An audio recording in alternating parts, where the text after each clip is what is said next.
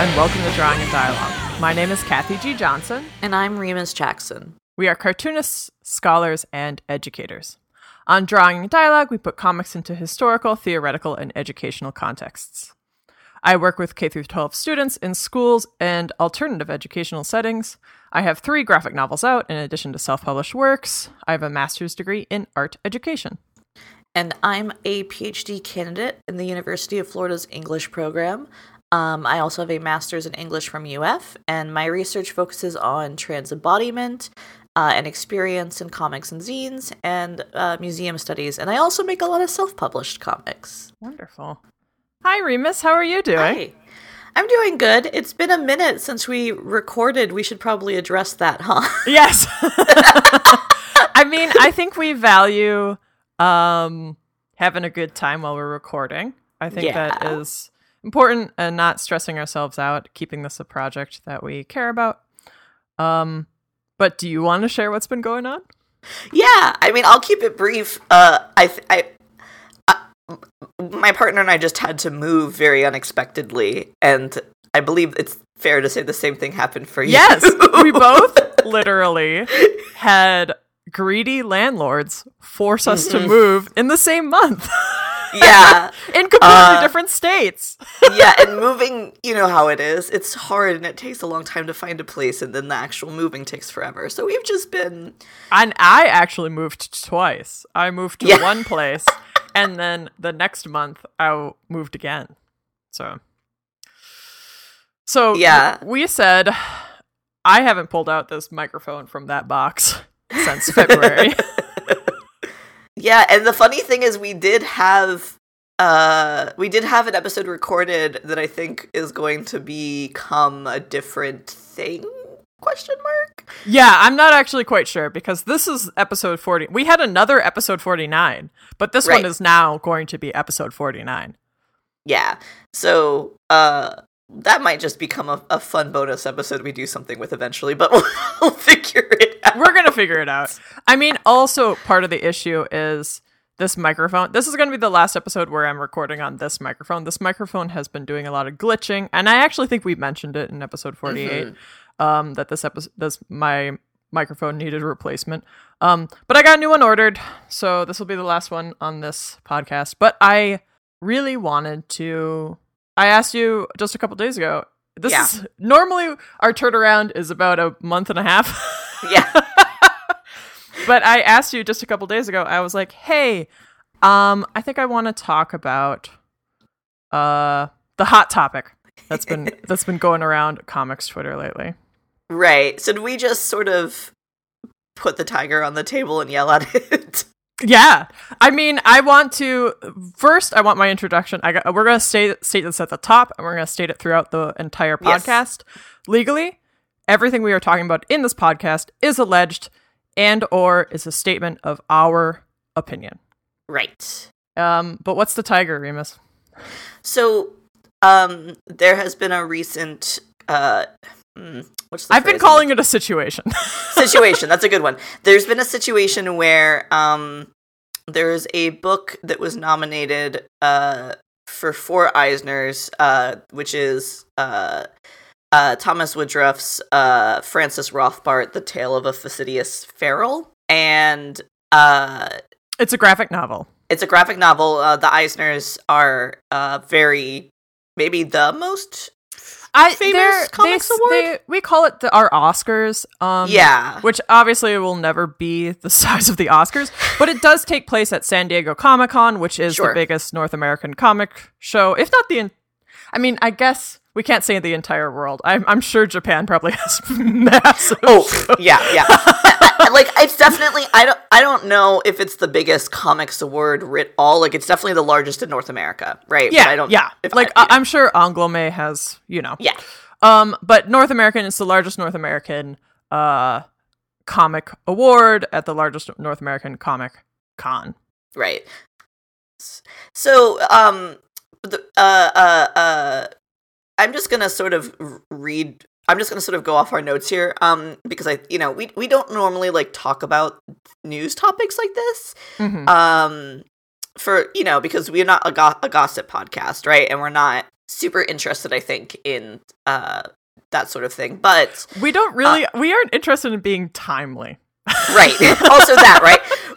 which is which is part of it. But um, uh, it, this is an, this is a situation that touches on a few conversations that we both think are really valuable and have been things that we've actually talked about, potentially like discussing on the podcast previously, right? Mm-hmm. Um, so with that in mind, we're both going to steer away from talking specifically or like doing pointed analysis of the author, the book, or the details of the statements about the book, mm-hmm. um, either from the author, the publisher, or the awards uh, Eisners, because, you know, again, we're not like a gossip podcast and we're not super interested in like dissecting this specific situation so much as like it is a good starting point for a larger conversation about um, what the episode is actually about.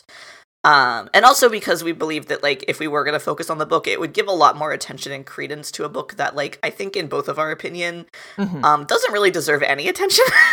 So we don't want to, like, add fuel to the fire by being like, go look, you know what I mean? Like, yeah. it's it's like negative attention is still a lot of attention, right?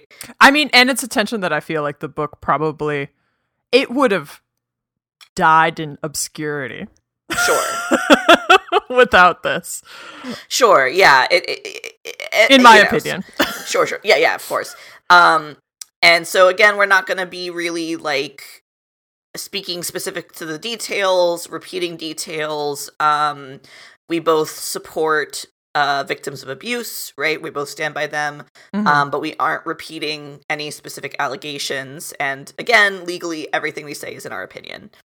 And I also wanted to point out that in different situations, I do believe in keeping an open mind about similar uh, situations like this, sure. um, especially when someone at the center is of the criticism is someone who's marginalized and accusations are coming from a single source or a source that is difficult to uh, pinpoint. Um, mm-hmm. This is such a specific situation uh, type, and that's what we're going to get into, right? We're going to talk about award judging. And we're going to talk about criticism.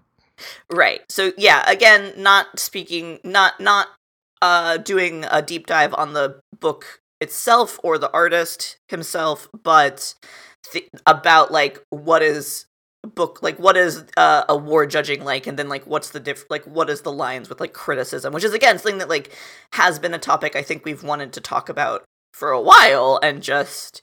Um, it's a delicate one, so I think we've been trying to figure out a good way to sort of, like, approach it. Mm-hmm. Um, so, that all being said, um, there's sort of three players um, that's are, it's happening, which is the publisher, um, the author, and the award judges. Mm-hmm. Um, so, sort of a rundown of the situation is that a former student, who is a current cartoonist, a published cartoonist, of the author... Uh, noticed how many nominations that the book received and posted about their experience with the author as their professor. Right. And quick research about the book um, that we are that you are able to uncover, in our opinion, uh, mm-hmm. racist and problematic content of the book, content from the book, uh, whether or not the book has been read and by any of the critics, which I think, in the most part, the book has not been read. You think? I don't think. Oh, so. Oh, yeah. By, like, the, people, you mean, like, talking on t- up talking yeah, about it. Like, the judges clearly read it. Sure. Because otherwise, how would you nominate it? I mean, okay, let me take it back. The judges were supposed to have read it. Sure. So we're we're going to assume in good faith that they did read it, right? Yeah. We're gonna yes. Just, yeah. Yes. um, and I think it's important to point out that, I mean, you can get into it, Remus, right? Like, just cursory looking at this book. Right. Can, it really reveals... racist tropes. Yes. I, we are, again, we're not going to, like, get super into it, but I did want to call out, we have another episode of the podcast, let me pull up which one it is, um, where we talked about sort of the history of racist tropes in illustration, in cartooning. Um, let me, that one was a while ago, actually. Uh, uh, this one was uh, episode twelve, so yeah, a while ago. Um, the history of racism and physio- physiognomy in cartooning, um, mm-hmm. where we, we sort of you actually pulled a bunch of like archival seventeen hundreds physiognomy like illustration books, and we like talked about the ways that those tropes sort of continue. And I think that is like an interesting like uh, I think that would be a good episode to go to if you're curious about like what we mean when we're talking about like, oh, there's like, if you sort of just look at the cover and the title, there's some like what I would describe in my professional opinion as both an artist and a person who studies visual culture at an academic level, mm-hmm. um, pretty racist tropes being yes. used. Yes. And so uh, this public criticism, um, mm. I, I only was really following it on Twitter, but I'm sure it was happening in other locations. Sure. Um, it grew um, as we were continuing the timeline. Um, and it had sort of two angles. Um, one was the author's personal history as a professor at S V A. Mm-hmm. Um, again, it's difficult for us to talk about these alleged allegations of abuse. However, there is documentation on the Black at S V A in twenty twenty. Um, at twenty twenty-one, uh, we also did talk about the Black at blank.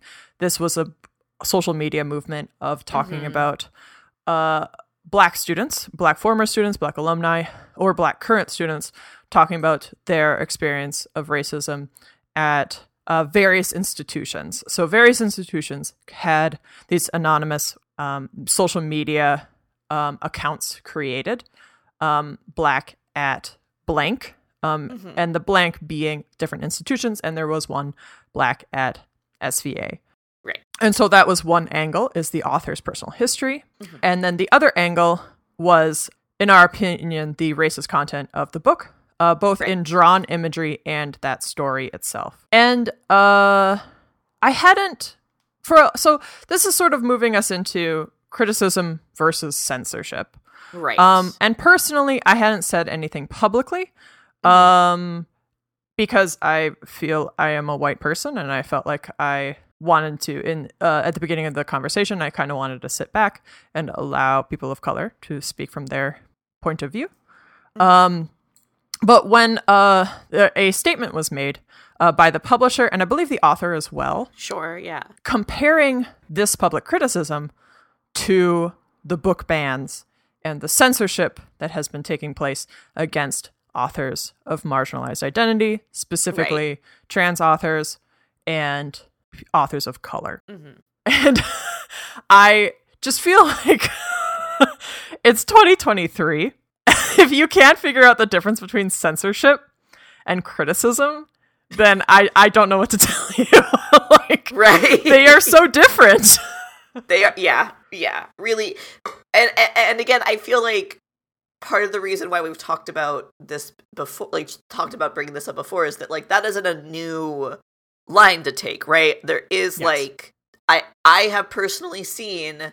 Largely, you know, I think in conversations on like social media and stuff, but a lot of a lot of folks who receive criticism, whether that criticism was nicely given or not, you know, like sure, but a, a lot of people sort of perceive criticism as censorship, or perceive people's reactions to criticism if an author chooses, or like a, a I've seen it with like game studios and stuff too, right? Like mm. if if like a studio or a publisher, an author or whatever, like amends or makes a change to their work uh, in response to criticism, I'll, I have seen people sort of decry that as a form of censorship, right? Which it is not, to be clear.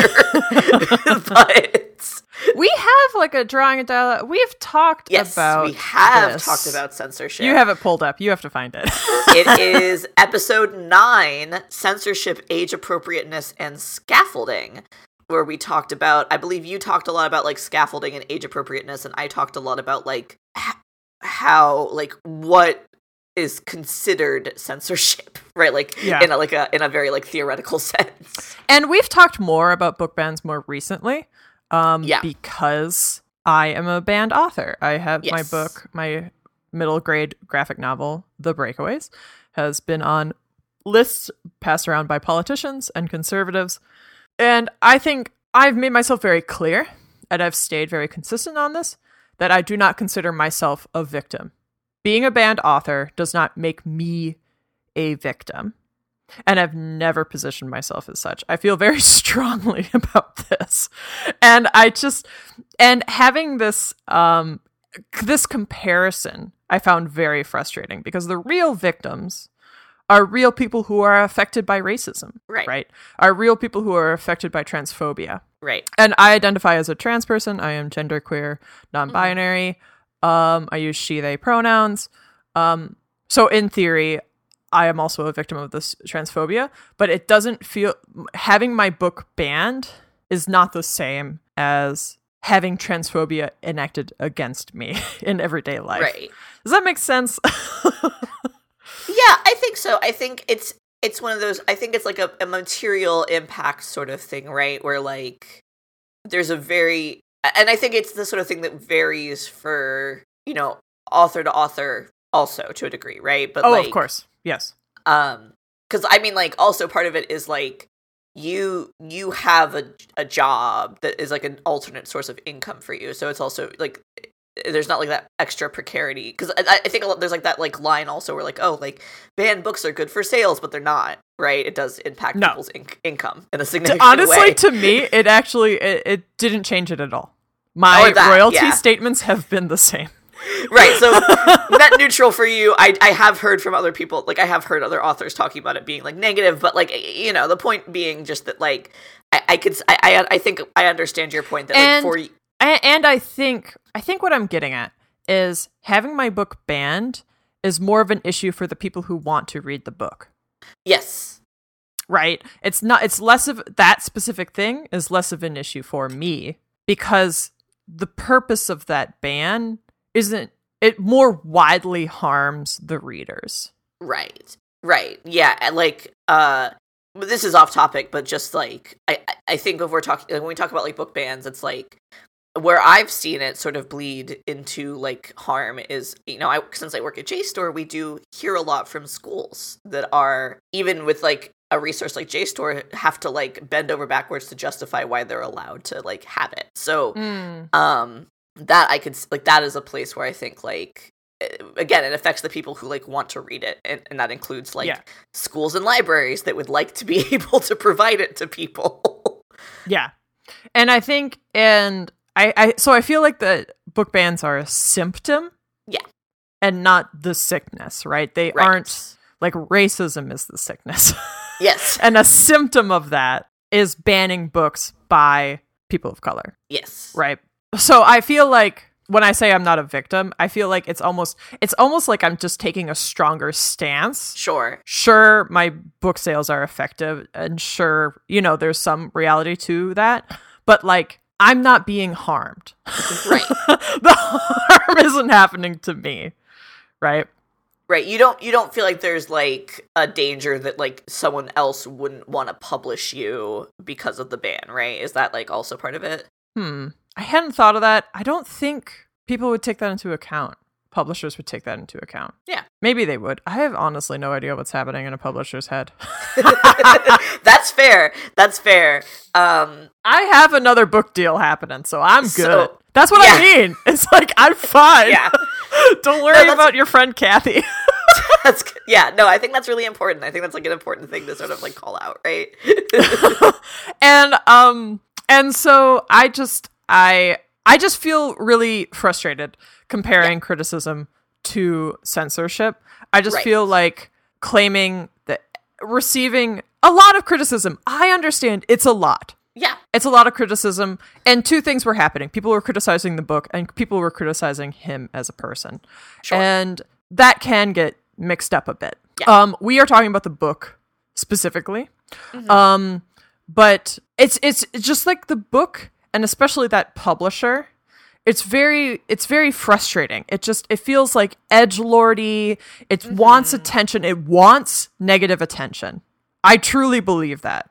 And that's yeah. part of why I was like, ugh, are we actually going to talk about the specific book? It's, sure. They want this attention. And, and I just like, I, I'm over it. I've been over it for years. Sure. We're...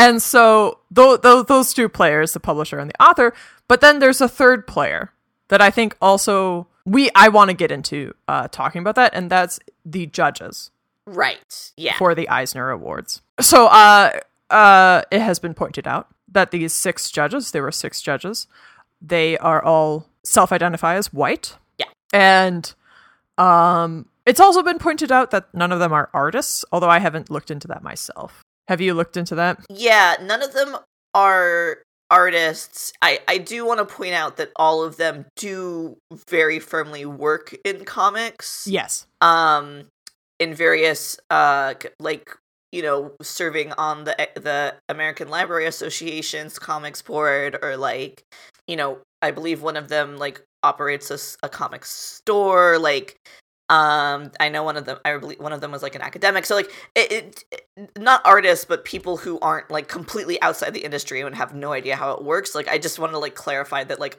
I understand based on their credentials why they were chosen, even if none of them are like comic artists themselves. Yeah. And so the four nominations that the book received are one for the book itself, like the entirety of the book, um, which includes the story, uh, one for artwork, one for lettering, and one for the design of the book. Um, so that actually isn't even the author, unless the author did his own design. But yeah. And so I just wanted to talk about what judging is like. So both me and Remus have been judges on book prizes. Um, do you want to explain what the process was like on the inside for you? What was the book prize yeah. that you judged on? Um, so I've judged the Prism Awards. Uh, How many times? Three. Okay, three, I think. Um, uh, and and uh, that process it varied a little bit from year to year. The, the Prism Awards, if you're unfamiliar, are uh, specifically for L G B T Q books. Um. And uh, it, it it was not it was you know you basically you're in a specific you're, you're judging you know I was asked to judge a specific category, so not like for everything, right? Um, so there was different groups of judges for each category, um, which it doesn't mm-hmm. seem like there is is the case for the Eisners, since there's just the six. I could be wrong, but what was the category that you judged for? I did. Uh, I've done mostly. Uh, mini comic, like best short comic, mini comic, and then one year because I was in the mini comic category, I did uh, anthology, because obviously you cannot judge a category that you are a part of. That would be ethically a no-no. Um, so, uh, but uh, in in each time in that process, we primarily, you know, it was you. How many were there judges? Uh, It depended, but I want to say around like five, four or five people. Okay. But we, you know, were each given all of the submissions for that category, right? And then you had a certain amount of time to read them all, um, and then score them. Um, I'm. Tr- it's been a while, and I can't remember if we had like a specific rubric or if it was more. I think there was a specific rubric. Um, I just don't remember oh, off the top of my head. As, it, it was meant more as like a starting point, I believe, than like a hard and fast thing, but. You know, useful, I think, to have sort of like a starting point like that. Mm-hmm. Um, and then, you know, it, because it was the Prism Awards, we were looking at like, besides like technical ability, we were also looking at like, how does, how is this as, in terms of like representation? Like, how does this like bring, what does this bring to the table? Did you have specific award language that you had to follow? It, well, like, did you have like, this award is for blah, blah, blah, blah, blah, blah, blah. What do you mean? Um, a language for the award. Like, in wh- where? This, like, this award is for excellence in gra- comic, gra- in mini comics. It's like a description of the award that you are judging for. So you're supposed to sort oh. of follow the description. Um, I mean, the categories were like defined, and that like this is what a mini comic is, this is what an anthology is, but like and what the Prism Awards are. Yeah, but I think that's what the the, the rubric sort of functioned as, was like okay, here are the specific things we're looking yeah. for. So we didn't have a rubric. We had just uh award language, which I'm also familiar with because I have also done academic awards as like a mm-hmm. teacher and an educator. Um, we had like award language and no rubric, so we were just following the language of the award, basically saying like, this award is to give to is to uh, recognize excellence in the art form of comics through story, artistry, and lettering or whatever. Okay. Okay. Like it would be like a statement like that, and that's gotcha. What you're judging too. Like this, I'm yeah. I'm following this language of the award to as I'm j- making my judgment. To my recollection, we didn't have a statement. We had like specific, like a, a rubric. Okay, uh, that and that yeah. that ser- sounds like it serves the similar Yeah, basically thing. the same. Basically, I think the same thing of, like, the category is defined in a specific way, and you're judging to that specific category, yes, not just, exactly. like, on its own, right? Yes. Because there's lots of things where it's like, oh, this is a great book. Doesn't make sense for this award, right? Like... mm-hmm. So it, it, yeah, and, and then, like, we would just, you know, you read, and then we would, uh, and they let us kind of decide how we wanted to talk about it. The, the, th- the times that I judged, we, we judged, we opted to do it through, like, email, but I know that, like, other folks would do, like, a Zoom call or whatever, you know, and you just, we would just sort of, like, give our choices, and then if there was a consensus, great, and if there wasn't, we would discuss until we came to a consensus. Mm-hmm. So it was pretty... I don't know if, again, it's been a, it's been a minute since the last time I judged, so, you know, the process might have changed a little bit, but I'm that was it basically the few years I went through it, so um, I, was it, that sort of similar to your experience? Besides, Yeah. The, yeah.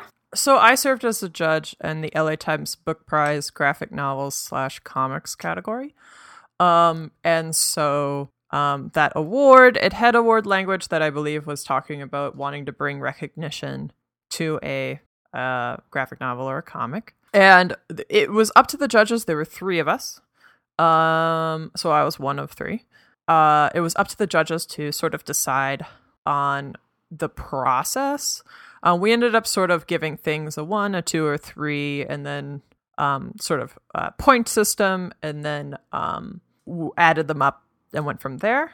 Um, gotcha. So what we did is we read uh, publishers either... I believe we nominated books ourselves. Okay. So basically we seeked titles from publishers. So it was about one hundred books, uh, one hundred fifty books. And we would email, we would look at pu- uh, publishing announcements and be like, oh, this book looks interesting. And then we would... Uh, and then we would ask, tell the L A Times what books we were interested in, and the L A Times would reach out to the publishers, and the publishers would send us uh, free copies of the book. So a lot of the times, um, I don't want to cast ju- like that's literally casting judgment on the a book cover, and uh, sure. So I ended up like just choosing whatever was interesting in any capacity. Um, yeah, something that I uh, just was interested in looking at further. Because um, I didn't want to prejudge before I had ever read the book. Um, and then we received the books, and then we read them. And I think it's important for both you and me, both of our categories were overall books. So we take took into account art, story, whatever right. we wanted to take into account was part of the judgment process. And I think it's valuable to remember that uh, these Eisners that uh, this book was nominated for, one was for the story itself, for the entire book. So that's story, art, everything. And then uh, one was for the, just the artwork. One was for just the lettering. And one was for the design of the book. Right. Um, and so... Uh, but really, it sort of just comes down to people um, having a discussion about books and sort of coming to a consensus of... And, and, and honestly, you're judges. We were judges. It's our jo- yeah. job to cast judgment. Yeah, and it, it, it is. It is, and I think that's why the it's important to to have either the like statement about the award or a rubric, because it, it is you have to have some sort of because it can't. I mean, you could just be like, I like this one to best, but then that's the that would be the Remus Award and not like the Prism Award, right? Like there were definitely yes, yes. Th- there were definitely times when I would read a book and be like, oh, I really like this, but I don't think it hits what the like based on what I believe the award is looking for. I don't think this like hits perfectly. You know what I mean? Right. And um, and part of the award is. A culture, it's the part of the reason that awards exist is the cultural thing. Yes. It's saying, hey, this book is important. I want to shed light on this book. Something that is happening with this book, I think, is a defining quality for mm-hmm. comics right now and co- where comics are going. I feel like that is also a purpose of awards. Again, we both served as judges in our own awards, and all judges are different. Yeah. And that is why you have a crew of different people who right. are all from different parts of professions and have different experiences, which does get to me to the point. I also tweeted this. This is my second time ta- speaking on the topic publicly because I am a careful person. Um, yeah. But I said sometimes, many times, uh, white people, um, the best thing you can do is step down, right? Um, you shouldn't be a part of a panel of entirely white people in right. twenty twenty-three. It is just, you shouldn't have ever been in a panel of entirely white people, but I feel like we all should know better at this point. um, yeah. And I, I, I did say, I under, maybe it feels like you're losing an opportunity, but passing on something that will most likely result in something ignorant is probably the better choice, right? I have, and, and this is, this is something that I've lived by, is I've been invited to many a thing. I ask who is part of that. Um, and if it's entirely white people, I request that I say I do not participate in panels, um, things of that nature, professionally, that only include white people. Mm-hmm. Um, and then usually I try to work with organizers. And honestly, I do it very delicately, professionally, sure. because it's a professional thing for me. Um, and uh, sometimes it's taken poorly by sure. organizers. Um, and sometimes it's pushed back on. And sometimes people say, oh, that isn't something that we noticed. We appreciate that you pointed it out, and we are going to work to make changes. Sometimes those changes don't no longer include me, which right. is fine. If I'm stepping down to make room for someone with a different experience, um, I think that's a good thing for me to be doing. And sometimes it does include me. Sometimes people say, I appreciate this. We will add someone to the conversation, and the conversation is all the better for it. Yeah. Um, and I also wanted to super quickly like tag, I think part of the important thing in what you're describing and what you're uh, advising here is that like when you turn down the opportunity or step out of the opportunity, you are very explicit about why. You're not just oh, like, yeah. you're not just like, oh, no, thank you. No, you are specifically always, like, here's I, why. Well, I always want to say, and I, and I, I am very kind about this. I think everyone's coming yeah. from a different place. Every organization's coming from a different place. I do it privately. I don't do it publicly, um, because I want to give people the opportunity to try something different. And right. this is sort of an educator. I, I am being a little bit of an educator when I do this. I, I'm not saying everyone has to do it the way I do it. Um, but I am just very professionally. I say in my professional life, I don't participate in something that it only includes white people. Um, and I would, you know, let's make this a discussion. How can we make changes? Um, and I want to work with people. I do. Yeah. Um, because uh, I'm... when someone invites you to do something, you have a little bit of power. You don't yes. have a ton of power. I, I want to admit, not everyone does like a ton of power, but you do have a little bit of power. Um, and you can say, hey, let's re-examine this. And, um, and for now, it's been about participating in something that is entirely white people.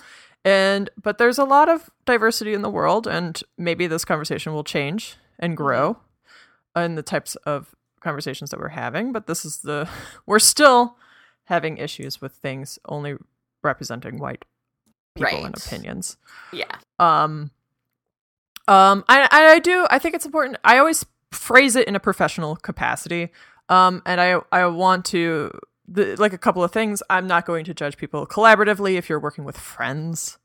Um, I, I mean, I would encourage everyone to have a diverse friend group. Right. Also, sure. But but that is not uh, for me to... this is I'm just speaking professionally, right? Right, um, yeah. Well, and, and there is... And there also, is... I think it's important to not tokenize people. So yeah. I, tr- I try really hard. Uh, for a while there, I wasn't I wasn't participating in anything that only had one person of color in it. Um, right. Uh, because I felt like I didn't want to tokenize anyone. Um, and every situation is different, and like depending on the size of the show, where the show is, yeah, the money the show has, there's so many different factors, and that's why it is a hard and fast rule for me that I don't participate in anything that's all white. But then if I, I feel like it could have more than, I just don't want to be participate in tokenizing people right. as well. Did you have more to add on that conversation? No, I, well, I was just going to add, too, because I really, I think uh, one of the things here is the, like, maybe you're losing an opportunity, because I think, you know, and this is maybe a little outside of our scope here, but I do think one of the things we people talk about when we talk about like what anti-racism actually looks like in action. It does for white people who occupy the privileged position. Um, that does mean giving up power. And I mm-hmm. think especially if you feel like you don't have power in other ways or just aren't familiar with doing that, you know, which is what happens when you are a white person often, um, you it does feel like you're losing something or you're giving something up, or it's like, but I could, but you know what I mean? And it's like you have to kind of, you do have to kind of like reflect and figure out like where you actually are able to give up that power. Um Because that's yeah. what you, we all have to do as white people. And so. and I think and I think I want to point out I, I am sympathetic to uh, thinking I haven't had a lot of opportunity. I'm ha- finally getting some professional recognition, um, mm. and I do think there's a way that you can pass on something and remain respectful. Yeah, and get another invitation the next year. Yeah, I think I think it still leads. I think what you're doing is you're building your credentials, you're building your respectability, and maybe it's happening privately. And I think that can be difficult when you're younger or yeah. new to a thing to do these things privately and feel like uh, I don't know, but it feel like it's not going anywhere. But I, yeah. I, I genuinely think it it does. It is good for you. And not to sound very selfish, but I think I think in the long run, it's good for comics, right? Yeah. Which is good for everyone. And I think that is sort of, as we're talking about white supremacy, white supremacy is bad for white people too, yes. right? So you stepping down from power, you challenging, speaking truth to power um, is good for you in the long run as well. Yeah. Yeah.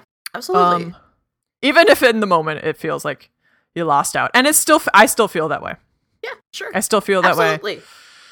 Um, especially when a, a organization takes it badly. Right. But then I'm like, feel like I uh, dodged a bullet there. Right. Yeah. You, yeah. Which is why I'm saying I don't think you actually are losing out. Yeah, if someone gets mad at you because you pointed out uh, in a professional, respectful way that they um, only have white people in something they're organizing, and that's not like a great thing, yeah. um, they're probably not someone you actually want to have a professional yeah, exactly. relationship with. Exactly. Yeah. like, and I think, and I think that's what I was saying for these Eisners. I think there was yeah. a way these judges, and I, I can see it. People being like, "Why does it have to be me?" Right. But I, I behold upon you. That it has to be all of us. Right, exactly. To change racism. And you are not an exception. Um, so, as we're talking about judge- judges, being a judge, um, I also wanted to say that in my capacity as a judge, as a graphic novel book prize judge, there were books that were very beautiful. That I, but uh, that I felt handled important topics crudely and hurtfully. Mm-hmm. And I passed on them. I pointed it out to my fellow judges. They agreed with me, and we passed on these books. Um, mm-hmm. And I feel strongly that the beauty of the artwork isn't the only thing that should be taken into account when you're judging. Mm-hmm. Judges have a cultural role in the comics world. We are playing a part of upholding something, and other people see it. Our fellow mm-hmm. cartoonists see it. Our fellow comics professionals see it. And I think I, it's it's an important role. And I think it's important to say, even though perhaps this is only a judgment on artwork and we're supposed to ignore other aspects of the book, I feel strongly mm-hmm. that this book handled this topic in a way that is hurtful. And I don't want to be a part of upholding it. Right. I don't know if you uh, ran into that in your award judging, Remus. Uh, honestly... No, but most of the stuff that was submitted to Prism, you know, it was self It's like self-selected, yeah. It's self-submission by, like, queer artists, so I never, you know, I ran into stuff that I would, again, that didn't, like, necessarily, like, fit what I, I felt the award representative was looking for, but never, never something that I was like, oh, this is actively harmful, you know? Yeah, and I think uh, there were a couple of books, even if they were small moments... I just was like, I don't, I, I wouldn't feel good. I wouldn't feel yeah. good about including this book. and having my name on that. Yeah, absolutely. Because it is and an endorsement. I, it's a public endorsement of that it's material. It's a public endorsement. Yeah. And I and I think it's important to, as we're thinking about awards, we are talking about the book. Yes. I think it's okay as a judge in an award to judge the books isolated from the author. Sure. Yeah. I think that is um, a reasonable position to have. Mm-hmm. Um, but in the still in the isolation of this book, in my opinion, I think there were many problematic aspects of the book mm-hmm. isolated from its author. Yeah. Anything else to say about judgment? I'm ready to move on if you are ready. No, I think that about I keep calling it. it judgment. I don't... The judgment of the book. I mean, I kind of like, you know, I'm thinking, I was like, you know what? We are the judges, you know? Like, in that situation, there were actual well, judges yeah. who had Well, you're eva- because you're being... You have a very specific task to evaluate, right? Yeah. It's, again, when you're judging an award, it's not just a, like, I like this one. Like, there's a, a there is, like, a, if you're doing it correctly, I'm not, you know, I don't want to presume that every award ever has been judged in the way that theoretically it should. But, like, in theory, when the award is created, there is a specific criteria, and you are evaluating for the criteria. It is not just supposed to be, yes. like, a, you know, whatever. And but part of that criteria should be, even if it's not explicit, like, should be, like, what is the cultural impact of this, right? Like, what would it be to endorse this yeah. publicly? Like, yeah. And and if you feel like that hasn't historically been what prizes are, I encourage us to change that. Yeah, absolutely. I encourage us to say, even if, but this book was nominated for the book itself, which includes story. But even if it's the most beautiful artwork that you've ever seen, if it contains mm. something that is problematic, I encourage all of us as we're moving forward to reassess how we isolate and um, con- compartmentalize different aspects of graphic novels. Because I think part of the argument for this art form is that it is it is the story, the colors, the drawing, the panel layouts. It is the entirety of the package. And to just isolate certain mm-hmm. p- aspects of it, I don't think is upholding what this art form is capable of. Yeah, I think like I think part of it is because traditionally like, comics have been a very um, specialized, right? Like you had like one person who just does letters, you had like one person that just does colors, and you want a way to like value and recognize those specific contributions, right? But it, it does get messier when it's like one person who's doing all of it. And I just I just feel like maybe we can move beyond tradition. Well, that's yeah. I just still think it's important to find ways to like highlight the important work that like letterers and colorists do as people who are often sort of ignored still. I mean, philosophically, uh, theoretically, if someone letters a book that is racist. Oh, yeah. No, absolutely. Absolutely. I'm not okay, talking about all right, a okay. racist book. I'm saying, like, in general. Yes. If the lettering of a book that is not racist is particularly beautiful, the letterer does deserve I, I think. I accolades. think there's certain... I think that, that... Yeah. And I think what I'm saying is I think we can, as a society, as a culture, recognize that we shouldn't fully isolate something yeah. oh, from absolutely. something else. Yeah. Well, it's two um, things at once, right? It's capable to hold two things in your head at once. Yeah, and I think that's true for um, this is a nuanced conversation, right? This is this yeah. is nuanced, and this is uh, I, I think overly simplifying um, is is a problem, right? Like I yeah. think we shouldn't overly simplify. I think we should always look at something critically and thoughtfully mm-hmm. as an isolated incident. Um, yeah, absolutely. And then uh, sort of uh, moving into the conclusion, or not the conclusion, mm-hmm. but towards the end of our main content, um, we decided to record this episode the day before the author himself pulled the book. At least that is allegedly publicly the way it's been phrased. Yes. Um, which is uh, what he should have done in the moment the criticism happened, in my opinion, from a public mm-hmm. relations standpoint. Um, sure. Clearly, this is an author and a publisher that, in my opinion, don't really care about public image, um, mm-hmm. as they have both made many choices uh, in the past that stated that they aren't afraid of public ire, again, in my opinion. Um, yeah. And I just, I really feel like the author withdrawing was the only possible outcome. It was either withdraw or lose. He wasn't right. going to win. Um, right. um, if the Eisners had pulled the book from nomination, that would have set into precedence a bigger problem for them. Um, right. Once the public got hold of the criticism and it started gr- growing and growing, the Eisners could no longer quietly pull the book. And if they, if they would have done that, I don't know if they right. would have, but we are beyond that point. Um, right. But once it hit the public eye, they definitely couldn't have pulled it, because then, in my opinion, because then that sort of creates a lot of future issues.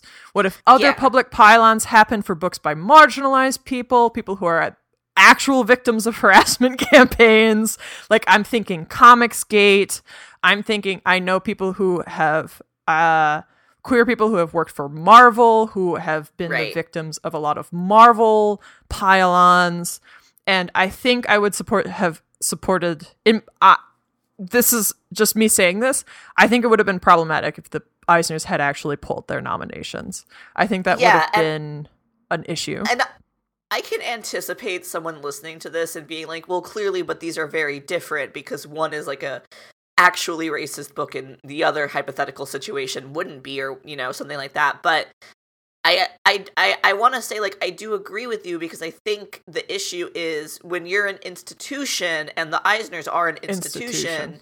There's a legal element there and sort of an institutional element there where you have to be consistent in the way that you handle things. Yes. So if the response, even though in the in this sort of hypothetical situation that we're talking about, there is culturally, and I would personally say ethically, a huge difference between, like, a book being criticized for being racist and uh, a marginalized author, you know, being a t- the part of a targeted harassment campaign.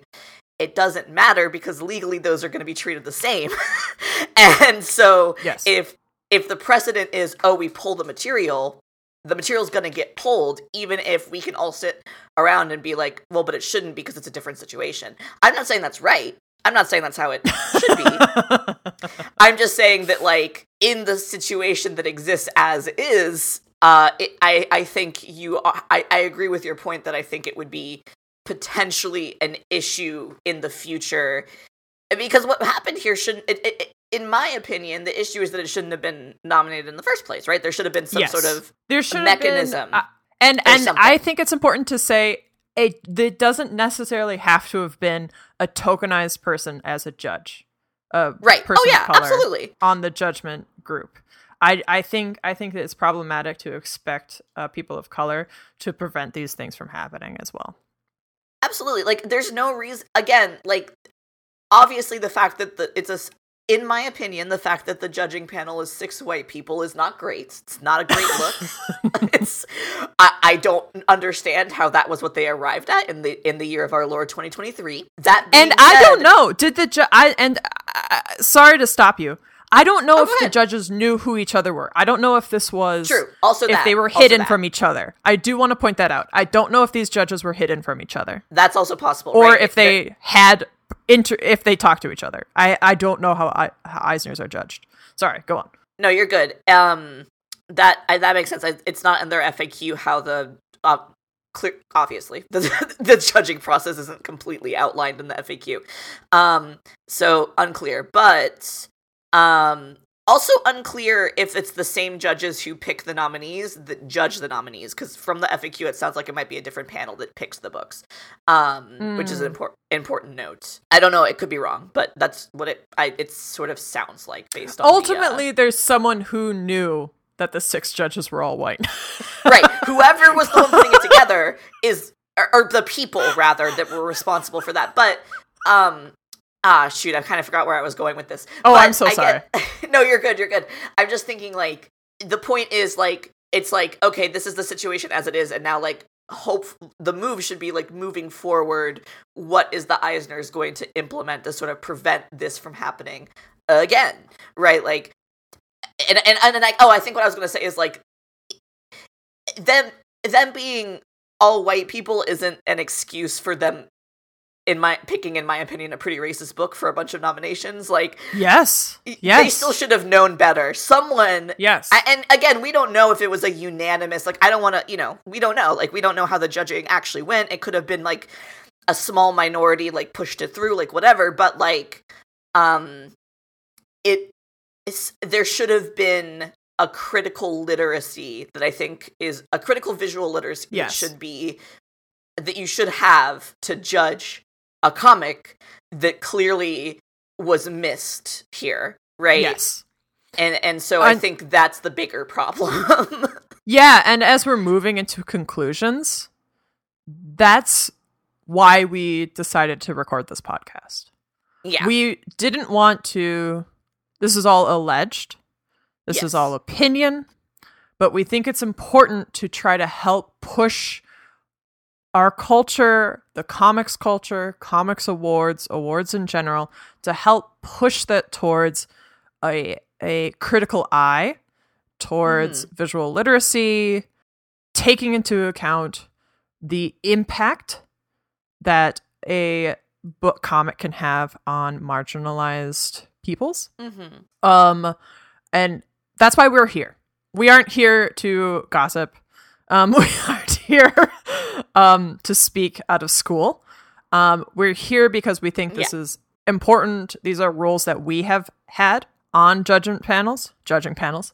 Yeah. Um, and we want to publicly say we encourage people to start to move towards more of a critical eye towards anti-Black racism, towards yeah. um, this uh, use of language, this use of, of uh, imagery.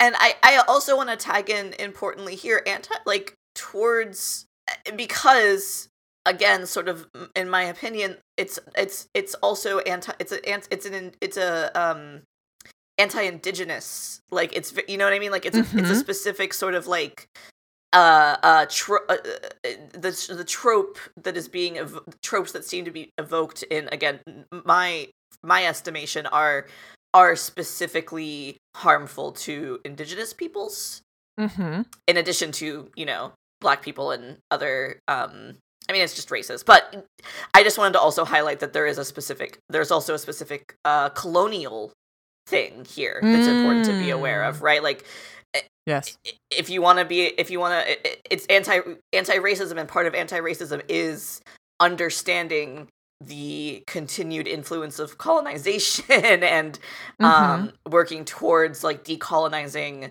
and, like, following Indigenous efforts to decolonize, including in the type of imagery and language that we use as artists, right? Mm-hmm. Um, so I just wanted to, I wanted to make sure we also called that out specifically. And I think as we're sitting in the conclusion, I also want to say, um, I wanted to clarify when I said that um, I felt like these uh books that in, in when I was judging uh certain books handled uh important topics crudely or hurtfully. Mm-hmm. um I think it's important to say, it's not to say that books can't be cruel. Yeah, it's not to say that books can't contain um important issues, and it's mm-hmm. not to say that those books can't contain important issues that are handled poorly by the characters, right? Um and because people are fallible. People are, like, stories shouldn't be moralistic all the time. Right, like yeah. stories, stories can be complicated and weird. But I think it's when uh, I've purposely phrased it as crudely, when it feels like a something is presented in order to be shock value, right. in order to that I felt like would perpetuate harm. Um, that I felt like w- wasn't it wasn't. the uh, character being problematic. It was the book itself being right, problematic. Like, and that's, I think, we're having critical literacy about, like, his, the, uh, you know, r- racist and, and, you know, other, you know, uh, beyond racism, like transphobic and homophobic, like being aware of, like, that imagery and the history of, like, harmful tropes, and, like, having the critical lis- literacy to recognize when someone is maybe unintentionally or cl- clumsily or, like, intentionally in some cases, like, uh, without the intent to critique or um, you know, I, I'm maybe saying this in a poor way, but like no, my point I, is critical I, literacy is sort of the key. Yeah, and I think and I think I'm saying that because I am a lover of cruel books. Some yeah, one of my favorite absolutely. authors is Annie Proulx, who has uh gay characters who experience hom- homophobia in right. their, her books. These things happen, they are part of life, but I think that the way an author and a book can handle certain things can show either compassion towards a situation or a criticalness towards the situation, or even be presenting it uh, neutrally, sure. but not be. And this is honestly, this is this is literacy, right? This is yes. this is a thoughtful being able to read a read something and realize and try to understand whether that book is adding to a problem or right. including the problem. Right, like, right. like, and that is pa- that is judge. Uh, the, everyone's a different judge to that. Yeah, absolutely. But it's important, and that's why having like panels of judges is so important, because people might read that, and even if both of them have like the same level of like understanding or interpretation, they might still take away completely different like feelings towards that about mm-hmm. like what the book is bringing, and that's fine. That's how it should be. The point yeah. is that like you should have the starting point of being able to identify it in the first place, and, and I like think, what's happening. And like I had like one of the books that we awarded had, for instance, the topic of sexual violence, and mm-hmm. one of the books that I uh, vetoed um, because I felt strongly about it um, ha- also had sexual violence, and they were both handled very differently by the author and the story. Um, one was shock value, and one was uh, sort of showing was very painful, right? And it was like, and it felt, and it had compassion towards the character experience. It had, um, it, she was a full person in that story, right? Like right. The, these are, this is um, literacy, and this is why, as educators, this is something that we encourage people to work on: is this media literacy, is the literacy of story, and uh, reading these books with criticism, with a critical eye, um, because that's how we can s- stop perpetuating harm.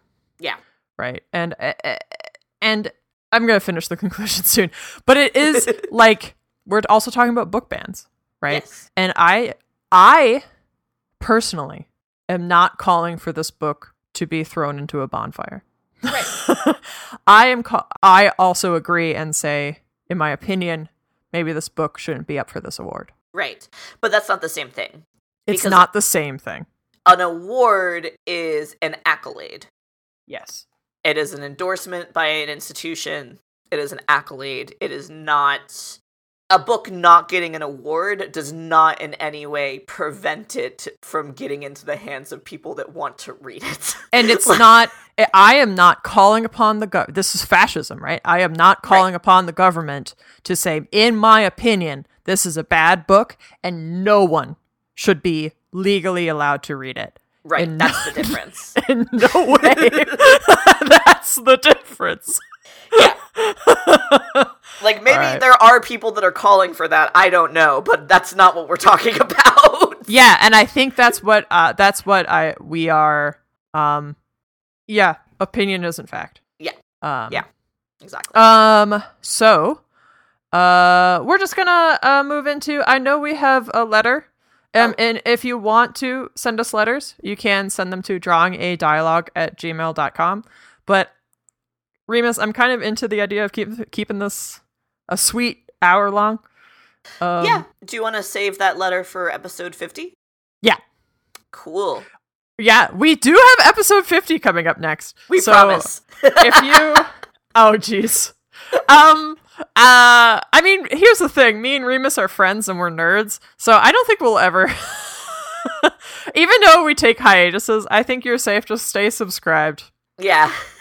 Yeah, we'll don't, always come back to it. It us. Just, you know, sometimes it's real. Sometimes stuff happens, like both of the hosts have to move suddenly. Yep. Um... and it's a little, like, uh, we're not getting paid to do this, so we're not gonna, like, try... We're not gonna, like, panic and try to get it out around... And I, you know what? That's what I, I don't want to have to, I don't exactly. want to have to panic. Um, so I want to say thank you to the Downtown Boys for the use of their song Wave of History. It's off their album Full Communism. You can get it off their Bandcamp. Um, this what this I'm just gonna do it myself. Um, this podcast, Drawing a Dialogue, is hosted on comic art ed dot com, um, where I have my art education, comic art education information. I I'm booking library workshops all summer long. If you're nice. sort of in the New England area, um, you can book me. It's fun. I've been having a good time. Um, Drawing a Dialogue. Um. I'm going to be frank. I don't know if we're going to have citation for this episode. I think you're on your own. Um. yeah, that's fa- yeah, um, that's fair. Yeah, we don't. Don't worry about it. I I, fr- I haven't even clicked. I even it's uh, some of these some of these articles are clickbait, and I refuse. Yeah, we don't need to add. Again, we don't par- we don't do this because we don't want to increase unnecessary attention on the thing. Like adding a bunch of links, I think would also. Yeah, increase unnecessary attention. Yeah. If you're if you're very desperate, you can find it yourself pretty easily. So you've already found it. And I would you're on honestly, I, honestly, uh, if you're listening to this and you're like, I need to find it, I encourage you to just be like, you know what? I don't know if I need that. Yeah, it, it, it's it, clickbait. The more you click, the more they're going to publish crap like this. Um, if you don't give it attention, if you don't give it money. Money is attention. Attention is money. Um, we can have this crap die. We yeah. Just... Honestly. So I challenge you. I challenge you not to try to click. To try to not click this stuff. Um, our email address is drawing a dialogue at gmail dot com. You can follow me at Cathy G. John on all social medias. How about you, you Remus? You can follow me for now on Twitter at Remus Jackson. Remus, yes, is that no? Nope, that's not it. Sorry, I forgot uh, my Twitter. N- never mind. Don't follow Remus. Don't oh. don't do it. Okay. Yeah, it's fine. Uh, it's Remus. It's Remus Maurice, and then I'm uh, which is M R E M U S M A U R I C E. Um, I am on Instagram also at Remus Jackson. I don't know. I'm. I don't I don't know. You can follow me or you can not. I don't care. Uh. I'm I'm about to launch a camaraderie, which is a public or a like a it's like Patreon but for communists. Nice. Um which, which isn't how I identify, but um uh so it's like it's like Patreon. It's called Camaraderie. It's camaraderie dot co, I believe. Um but if you follow me at Cathy G. John C A T H Y G J O H N on all my social media.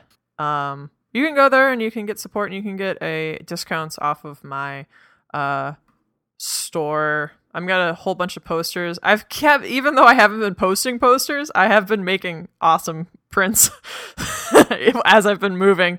Um, and so I'm about to start flooding social media full of nice. art that I'm proud of. So that's why I, I just plugged myself a little bit more than I normally do. Uh, what are you reading right now, Remus? I don't... Okay, it's been a long time, and I have read a lot of things, so I think I don't... And I don't remember what I said I was reading in the last episode. You've so. been reading? I have, like, not been reading while I was moving. All my well, boxes are in books. All my boxes are in books. All my books are in boxes. Well, I... To be fair, I read on my phone, because I have the little Libby app. Um... I think I want to call out specifically, I finally read Detransition Baby um, by Tori Peters mm. um, and was just gobsmacked, blown away by how beautiful it is. Uh, speaking of books that handle um, sensitive concepts in a way that is not positive, but critical and uh, feels compassionate. Mm. Um, And yeah, just absolutely fabulous. Really made me want to write. Like made me want to. I don't. I'm not good at writing prose, but it made me like want to, which I feel like is a good, um, cool. a good thing. So, uh, and then the other one. I, the other one I wanted to quickly flag uh, is uh, Winter's Orbit, because I think you would like this, Kathy. Winter's oh. Orbit by Everina Maxwell, um, which is a space opera novel about uh, a, a arranged marriage, which is one of my favorite tropes. Um, I love a gay arranged marriage, and I love political nonsense. So really, really fun. She has another, uh, Everina Maxwell has another book set in the same universe, but with like very different characters and stuff. That's also really good. Um, so just two very different flavors, but two very wonderful little books. Cool. What about you? What are you reading? Um, so I haven't been reading a stitch of things because everything's been in boxes, and I think like reading always kind of makes me feel a little depressed because I think it's like a quiet activity, and for some mm. reason that so like whenever I'm reading, I need to be kind of in a good place. Mm-hmm. Um, and I haven't been. I mean, I'm fine. Don't worry about Cathy. Your old friend Cathy is fine. Um, but moving was hard. Yeah, moving's hard. Um, but I've been playing a lot of Sims on my phone. I've been doing Sims free play. It's free. Um, right now there's like a crafting event, and I, I want to get like these little, there was like these, these like little, these little shelves that were like oh. cute. Is this like I, the, I is this know. like a real Sims game where you like, yeah, it's like, it's like actually the Sims. They just try to get me to spend money, and I watch ads every once in a while, but sure. Um, yeah, wow, it's free on your is- phone. The future is real. I I was really into it years ago. Um, and then I kind of sort of finished all of it, and then so I deleted it. And gotcha. now and so it's been years, and they've added so much more fun stuff to it. So yeah, oh. making little Sims houses, making little That's fun. Yeah. I assume you can't break it the way that you could break the desktop version with cheats. I honestly haven't. I think this is the only Sims I've ever really played. I, I played a lot of, the, I, I was a child that played a lot of The Sims, um, and there's, but the way that I like to play video games is by destroying them from the inside out, so um, the joy of The Sims on the desktop version to me is that you, there's a lot of, like, built-in cheats um, that, like, that kind of lets you go hog wild. Yeah, I think instead of cheating, they just want me to give them money. Yeah, probably. So, I think they probably, that's probably not an option for the free phone version, but who knows? Maybe I, I, I know. I'll never play the desktop version. Um, I'm not much of a gamer, Remus. I I know this. I I'm know also this super into Sudoku, which is oh shoot, me too. Have you been? Have you been? Are you playing it analog, or have you have you been playing the Good Sudoku app? I play the New York Times. Oh, the New app. York Times. Because I've been doing the I, did, I was doing the crossword for a long time. And they also have a Sudoku and like a few and like Wordle and like stuff like that. Yeah, I have that a I have a New York Times account through my job, so gotcha. That makes sense. I uh, I'm not I, giving them money. I got into uh, there's an app called Good Sudoku that I got into because they shouted it out on My Brother, My Brother and Me. I know. I've I I was like I've heard I heard about that. It's I like it because it uh it teaches you like strategies and stuff, which I it never I, this obviously there's strategies to Sudoku. It just never occurred to me. I mean, there. How hard are you thinking about Sudoku really? Before? Yeah. So, but it's sort of nice to like um I don't know. It, it, I I'm I'm interested. My partner uh only plays. My partner has like a physical book, and they sort of refuse to play Uh, games on their phone, um, so I'd be I'm curious to sort of take my strategies to their little book and see if it carries over. Oh, I'm sure it will. It's not like things are moving around digitally. No, there's like the some, there's some like quality of life things they add where it'll like auto note the numbers for you and stuff. I mean, you don't have to do that. You can turn it off, but I like that. Adorable. Well, that's our lives. Um, thanks for sticking with us. We appreciate yeah. it. We always take hiatuses, but we always come back. Because we are human beings and we are yep. fallible. Um, th- so thank you so much for listening to Drawing a Dialogue. My name is uh, Cathy G. Johnson. And I'm Remus Jackson. Solidarity forever. Uh, we support the W T A. Woo! Woo! Bye. Bye.